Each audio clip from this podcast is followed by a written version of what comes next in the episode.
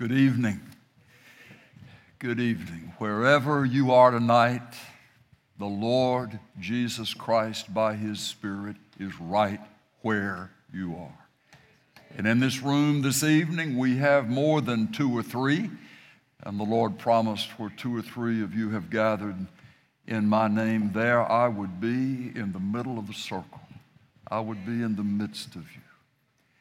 Miraculously, amazingly, through the technology that the Lord has blessed us to participate with and participate in, we, we really are able to connect with each other, even though physically you may be by yourself. You're, you're not spiritually by yourself.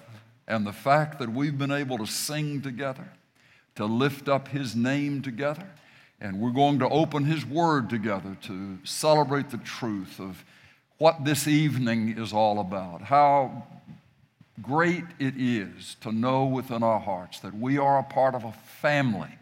We, we are not an island unto ourselves, but some way, somehow, God, in His great mercy, is blending us, connecting us, making us a part of one another. And somehow we just feel it.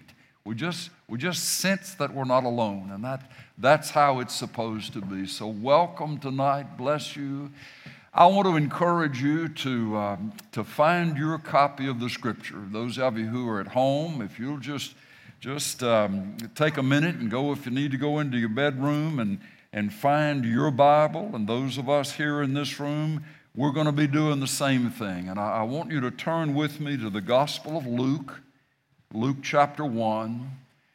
And we're going to do what Paul instructed Timothy to do give attention to the public reading of Scripture. And we're going to read down through the account of the announcement from Gabriel to Mary of what was about to happen to her. And then we're going to read on into chapter 2 and how that, that angelic choir just lit the heavens up and they, they shouted praises that, that, that came from the throne room, that came from heaven itself, and were, were, were shouted out into the hearing of those, of those shepherds. And then they went and found that baby and found that that young, young, probably a teenage mother named Mary and Joseph, the physical husband. So, will you, will you get your copy of the scripture and, and let me do the reading out loud, but, but you follow along in your copy. And maybe you can gather your children around or as a, as a husband and wife sit next to each other and share your copy of the word. But let's, let's step back into our our union with all the generations before us and the church of the Lord Jesus Christ as we remember what the Lord did on this amazing night so many years ago. This is Luke chapter 1 and verse 26. Now, in the sixth month, the angel Gabriel was sent from God to a city in Galilee called Nazareth to a virgin, engaged to a man whose name was Joseph, of the descendants of David, and the virgin's name was Mary. And coming in, he, the angel, said to her, Hail, favored one, the Lord is with you. But she was greatly troubled at this statement and kept pondering what kind of salutation this might be. And the angel said to her, Do not be afraid, Mary, for you've found favor with God. And behold, you will conceive in your womb and bear a son, and you shall name him Jesus. He will be great and will be called the Son of the Most High. And the Lord God will give him the throne of his father David and he will reign over the house of Jacob forever, and his kingdom will have no end. And Mary said to the angel, How can this be, since I am a virgin? And the angel answered and said to her, The Holy Spirit will come upon you, and the power of the Most High will overshadow you. And for that reason, the holy offspring shall be called the Son of God. And behold, even your relative Elizabeth has also conceived a son in her old age. And she, who was called barren, is now in her sixth month.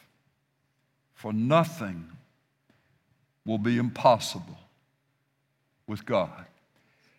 Could we repeat that together out loud? For nothing will be impossible with God. One more time. For nothing will be impossible with God. And Mary said, Behold the bondslave of the Lord.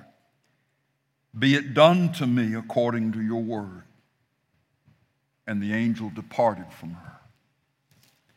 Now turn over a page or two in your copy of the scripture and find Luke chapter 2. Now it came about in those days that a decree went out from Caesar Augustus that a census be taken of all the inhabited earth. This was the first census taken while Quirinius was governor of Syria. And all were proceeding to register for the census, everyone to his own city. And Joseph also went up from Galilee, from the city of Nazareth to Judea, to the city of David, which is called Bethlehem, because he was of the house and family of David in order to register along with Mary, who was engaged to him and was with child. And it came about that while they were there, the days were completed for her to give birth. And she gave birth to her firstborn son. And she wrapped him in cloths and laid him in a manger because there was no room for them in the inn. And in the same region, there were some shepherds staying out in the fields and keeping watch over their flocks by night. And an angel of the Lord suddenly stood before them, and the glory of the Lord shone around them, and they were terribly frightened. And the angel said to them, Do not be afraid. For behold, I bring you good news of a great joy, which shall be for all the people. For today in the city of David, there has been born for you a Savior who is Christ the Lord. And this will be a sign for you. You will find a baby wrapped in cloths and lying in a manger.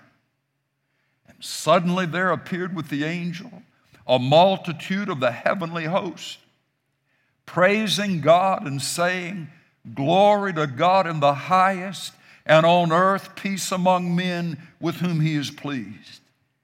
And it came about when the angels had gone away from them into heaven that the shepherds began saying to one another, Let us go straight to Bethlehem then and see this thing that has happened, which the Lord has made known to us. And they came in haste and found their way to Mary and Joseph and the baby as he lay in the manger. And when they had seen this, they made known the statement which had been told them about this child. And all who heard it wondered at the things which were told them by the shepherds. But Mary treasured up all these things, pondering them in her heart. And the shepherds went back glorifying and praising God for all that they had heard and seen, just as, been, as had been told them. What was happening? What was happening with this baby being born and this baby being wrapped in, in cloths? The, the word there is, is, is literally rags, shreds of material, indicating that this baby wasn't born into a rich family. The, the, the mother and father in this setting didn't even have enough to buy fitting clothes for a newborn. It could have been to an extent that they had been surprised by the arrival time, but when the time came, they just had to do the best they could do because they were poor, because they were common, they were ordinary. Joseph came from, from David's lineage, but, but way back yonder, the, the financial benefit of being a part of David's lineage had ceased to exist. They knew each other, they loved each other. They were very young, they were very poor, they were very ordinary, and yet God in heaven picked them out to be the setting into which the greatest gift that the human race would ever know would be given to and be blessed by this baby's presence in their home. Th- this, is a, this is a striking statement. This description of the baby and then how the baby was wrapped, and then where the wrapped baby was placed in a manger, in a feed trough. Sometimes we could say, Lord, couldn't you have done better? I mean, if this is your only begotten son and he's coming to this earth, couldn't you have made the plans a little smoother? Couldn't you have made it a little more pronounced in the sense that this is God? This is God's own son. This is God in the flesh coming. And yet it just seemed to be so obscure. Had it not been for the angels appearing to the shepherds, this event could have been virtually unknown except only to Joseph and Mary. Folks, it's as if the Lord is wanting us to say, by the way He did this, He doesn't need rich people. He, he doesn't need fancy clothes. He, he doesn't need lofty pedigrees to do what he wants to do. It's as if he does it specifically this way so that he would know even if you're poor as well as if you have plenty the baby who is born here has applicable love and mercy and favor and kindness for you wherever you are in your station in life. Whether you don't have a penny, whether you don't have two red cents to run together, or whether you have so much that you can't even count, it doesn't matter.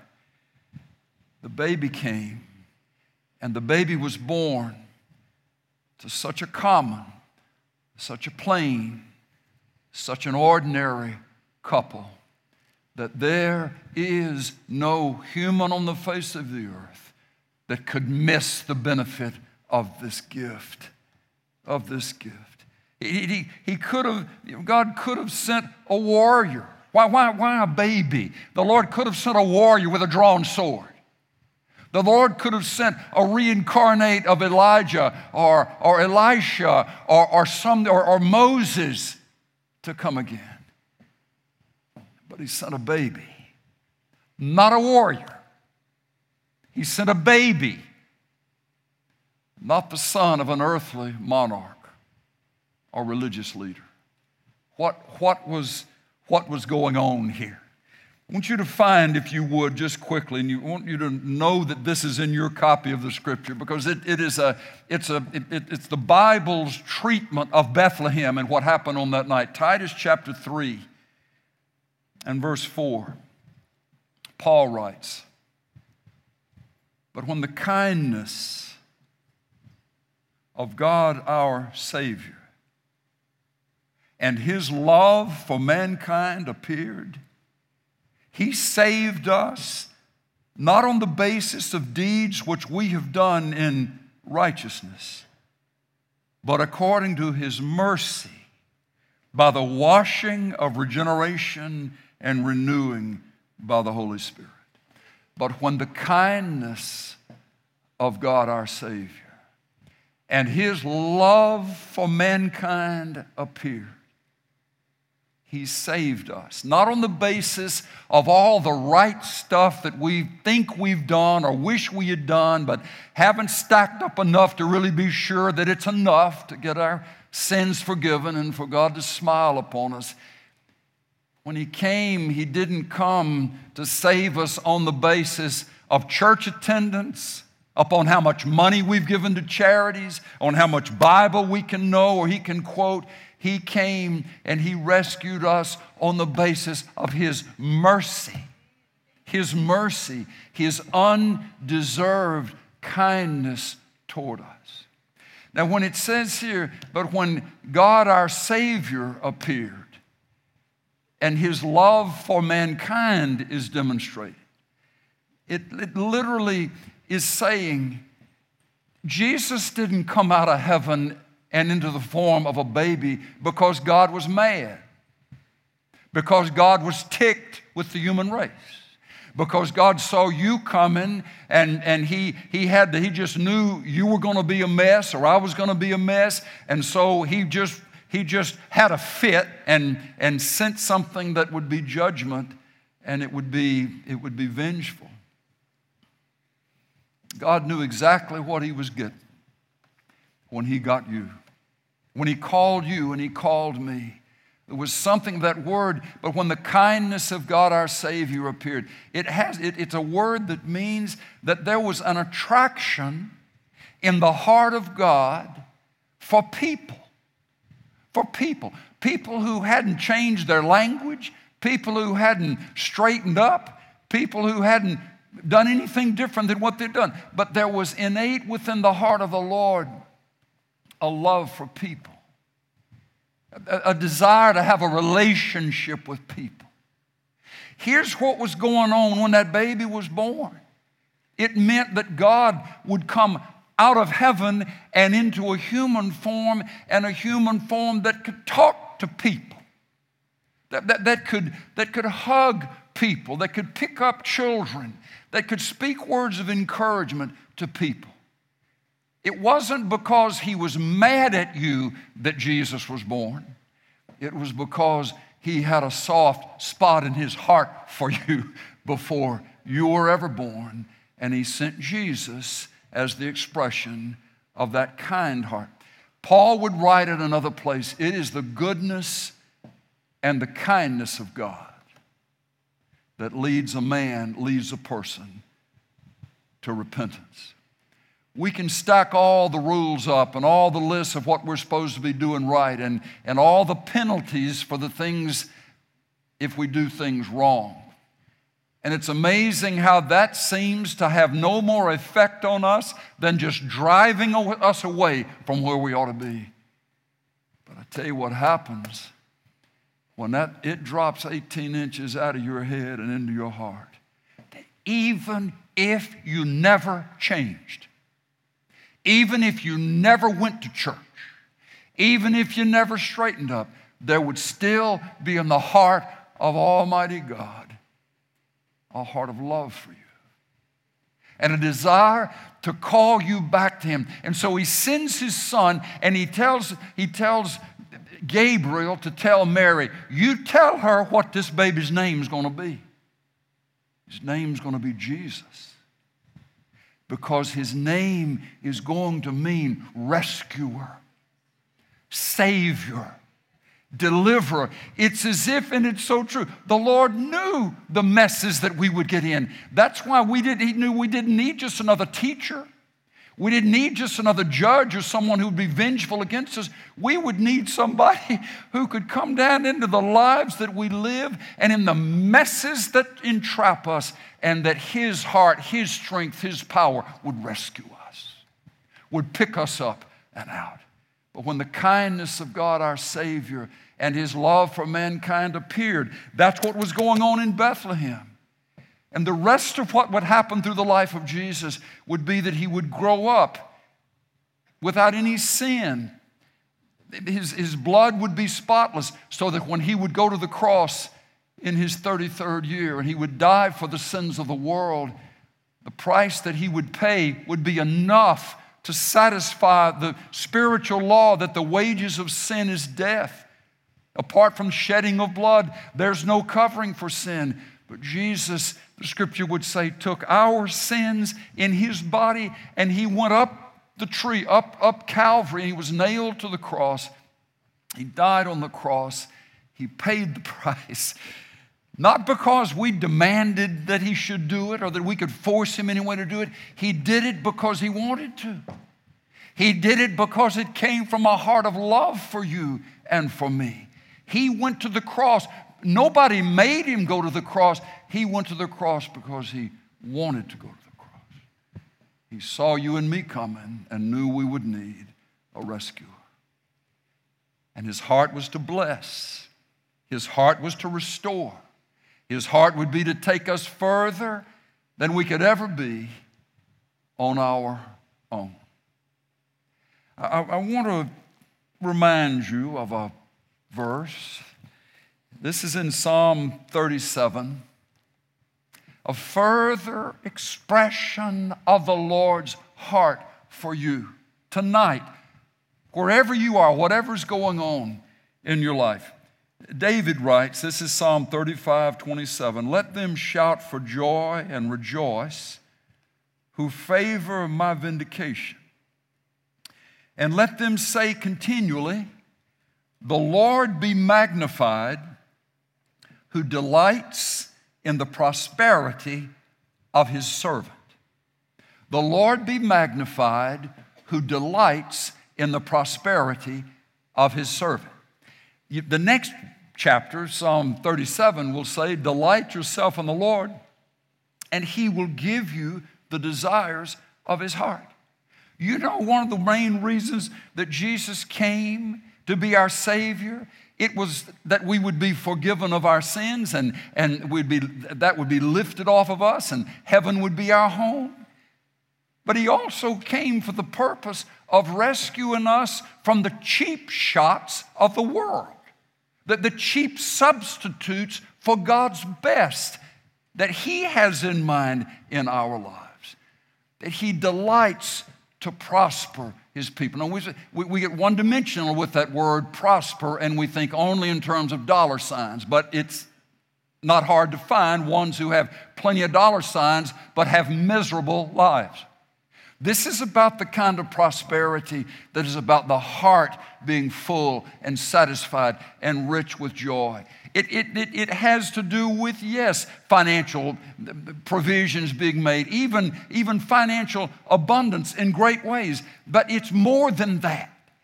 It, it, it's, it's having a life that the people you care about love you back and are not trying to check out on you.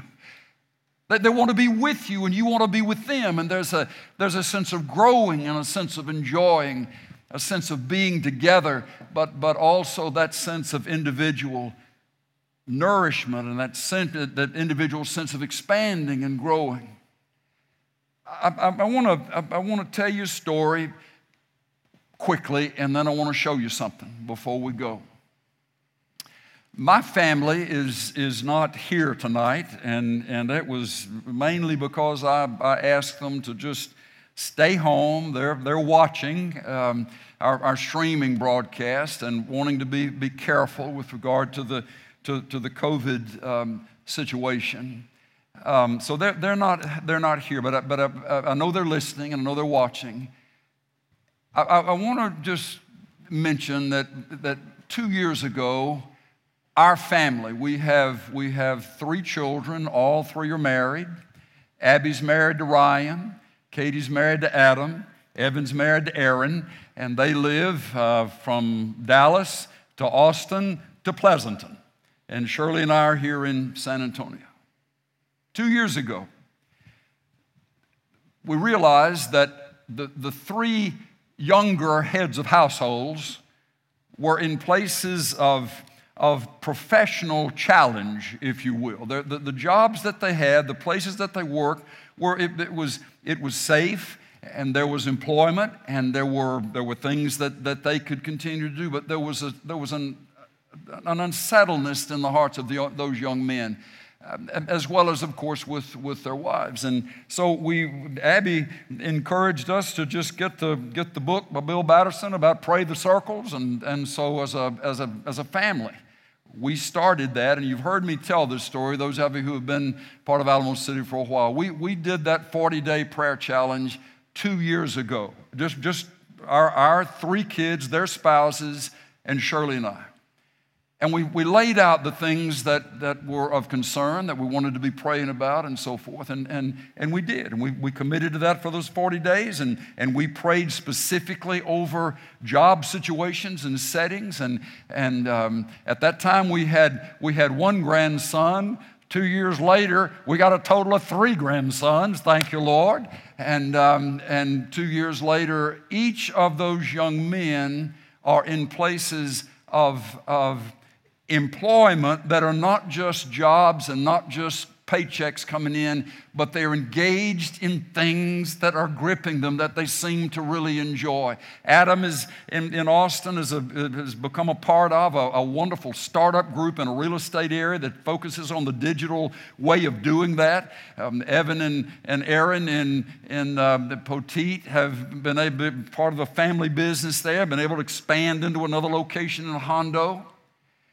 Ryan and Abby in Dallas had a unique situation working in their hearts. Ryan had worked for the Hunt Sports Group, uh, the Hunt family that owns the Kansas City Chiefs for several years, but was just wondering is, is, this, is this what I'm supposed to be doing? Is there, is there more that, that, that I'm supposed to be involved in? Should my sights be beyond what I'm looking at right now? And so we, we just we, we prayed about those things. Well, Lo and behold, let me show you something. Inside this lit box, and it's got lights, and Lord, don't let me drop this thing. This is, this is the bona fide Kansas City Chief Super Bowl ring from the Super Bowl last year. It has Ryan's name inside it. It has 30 gazillion diamonds and rubies, and every little thing has a, has a meaning. He brought it down, he brought it down uh, from Dallas under armed guard. And uh, so I'm hoping that our policeman will help escort me to the car when, I, when we get done here. I've never seen anything like it. It feels like it weighs about five pounds, like that. What it does, though, is that it represents as far as you can go up in the sports world, particularly with the National Football League. Two years ago, two years ago, as we were praying with Ryan and Abby about what was going on in their lives, the prayer was not, God, would you give them a Super Bowl ring? Would you cause the, the Kansas City Chiefs to, to, to win the world? It was just, Lord, whatever you want, however you want to bless Ryan and Abby, however you want to bless Adam and Katie, however you want to bless Evan and Aaron, we're just asking you to do what's in your heart to do for them. And I'm telling you, folks, and I'm holding this ring up here to tell you God knows how to thrill you. He knows how to bless you. He knows how to honor hard work. He knows how to honor dreams that He's put within you. It doesn't mean that forever the peasant girl Mary and the peasant teenage father, in a sense, Joseph, would always be at that place in their lives. But because God saw something in their hearts that He wanted to bless, He did bless them in time and gave them that amazing gift of Jesus. Jesus isn't going to be reborn physically in family units anymore. But I'll tell you, what the Lord by His Spirit is able to do is to put a dream in your heart to plant a vision in your heart. The, the, the Hunt family, they, they know the Lord, they, they love the Lord. If you, if you heard Clark Hunt respond when they won the Super Bowl and, and even things leading up to that, he was saying, We just give, unapologetically, we just give all the glory to the Lord, to the Lord Jesus Christ. You know, they would be, they'd be walking around the field at Arrowhead Stadium before the games would start, praying, Lord, we're not asking you to let us win, but we're asking you to let us play our best.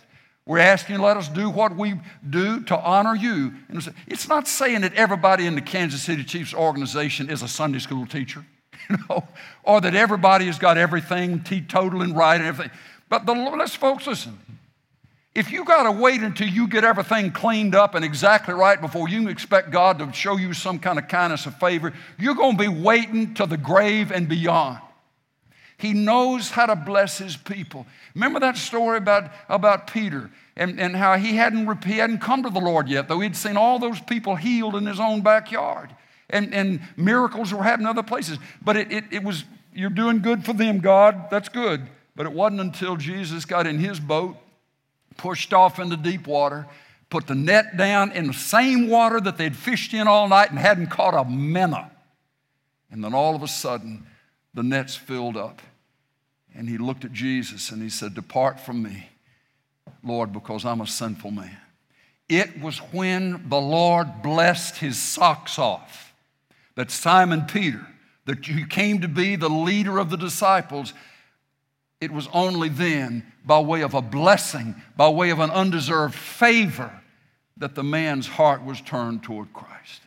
I'm, I'm holding this this Super Bowl ring up. I showed it to somebody today, and immediately the man said, That's a copyright. Or that, that, that's, that's fake, right? And I said, No, sir, it isn't fake. It's, it's the real deal. It's the same ring that Andy Reid puts on. It's the same ring that Clark Hunt puts on and Patrick Mahomes puts on. It's the same one. Somehow we feel like that the journey to this spot started around our dining room table two years ago praying, God, whatever you want for these young men and for our, for our family, would you just bless us with that? Whatever you want. And it's amazing how He has the ability to blow your hat in the creek, folks. Delight yourself in the Lord, and He will give you the desire of your heart. This Christmas season, we, we, we, we lift our hearts in praise up unto the Lord and we thank Him for what He's done, but we're thanking Him not only that He has forgiven us and that we're washed and we're cleansed, and, and the power of the enemy to lie to us and successfully take us off into places we need to be, that that's, that's being broken and we're being changed, and light and life is coming into our hearts. But it also means that He is rescuing us from the cheap shots of the enemy that will keep trying to say to you, You're nothing. You're nothing. You can't ever amount to anything. You won't ever be like, you may start it, but you're going to quit. The enemy is a liar. He knows how to lie, but Jesus is the truth. And his heart is to bless, his heart is to rescue, his heart is to keep us on track when we're not even capable on our own to do that. Amen? So Merry Christmas, Merry Christmas. We, you know, this this is going to be, you know, they're not going to leave it. It's going to, it's in our house and it'll be there, and, and Ryan and Abby will take it back home with them. But I just needed to show you this Christmas present. That this is something that the Lord we feel like has given to our family, and those many of you prayed as we were working our way through that last season. Lord, will you just honor yourself, honor your name by folks who love you and want to honor you as you would bless, as you would see fit that Chiefs organization. Now, if you're a Dallas Cowboys fan, or you're a Houston Texan fan, or you're a Denver Bronco fan, I, I you know, I'm just sorry. I, I, you know, we, we, we don't have the connection with you that we do with the Chiefs. So, so maybe next year, maybe next year. Now, we're going to close this time together with a brother, our, just a dear, dear, dear part of the Alamo City family for so many years. And, and God has just given him something to pray as we close this Christmas Eve service and as we embark upon a brand new year. And, and so I want you to, to join me as we just bow our hearts uh, together with, with Pastor Jerry Smith as he comes to pray for us. And when, when Jerry is finished, then we're, we're done and hope you'll have a wonderful time with your own family this evening and that we'll sense the presence of this, this living Savior, a baby but grew up, became the man, became the one who died for our sins, but is the one who has been raised and is alive and is able to fill us today, tonight, with his presence, with his blessing. Amen. Brother I first of all just want to say thank you for that Christmas present, David. It means so much to me. Because, see, while they walk around the field just praying they'll play, pray their best, I'm praying they'll just absolutely demolish the other team. So I'm a Kansas City Chiefs fan forever and ever and ever. And this is a memory that I saw first 50 years ago in Vietnam. I watched it obviously on this old reel to reel, but I'm going to tell you something. This is a memory, right? It's just a memory. It's just something that you can look at back on and you can go, wow, that's a great moment, wasn't it? That's a great moment in time you're a Chiefs fan. For you out there watching on TV, hey, listen, it was a great time, wasn't it? But remember this there was a greater moment in history that's ever occurred. And that's when Jesus, Christ the Savior, was born. So this is a rich memory. But you know what? That's not going to last for eternity. Mm. That gift he gave that night to each of us didn't know what he was getting. I love when David says that because I'm thinking, you know, Lord, I'm really glad of that because you certainly didn't know what you, you know, me.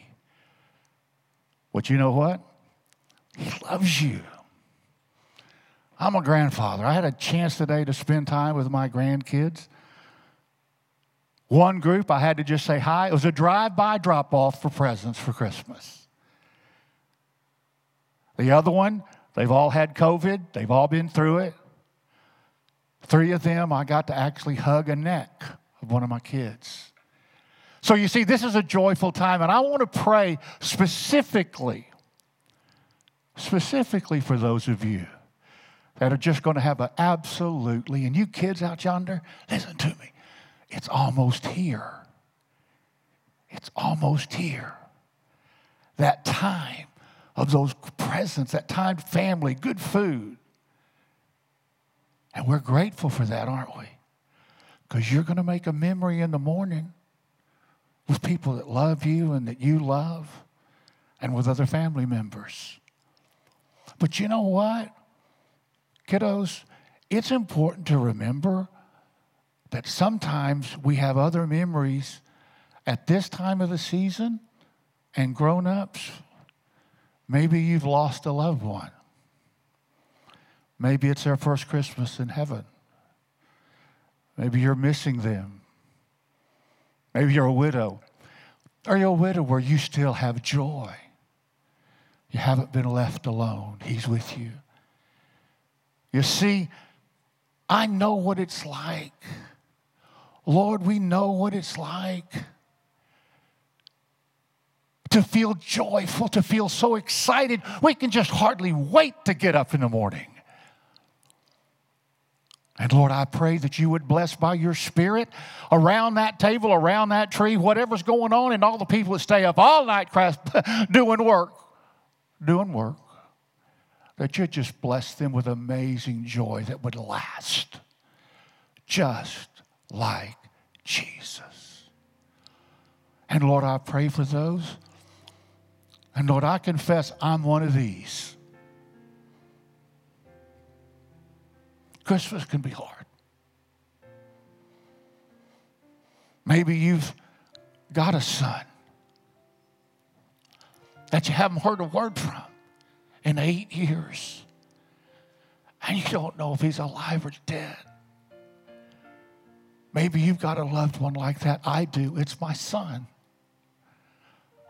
I know what it's like, Lord, to be a single dad and to joyfully look forward to Christmas and to do the best I can for my kids.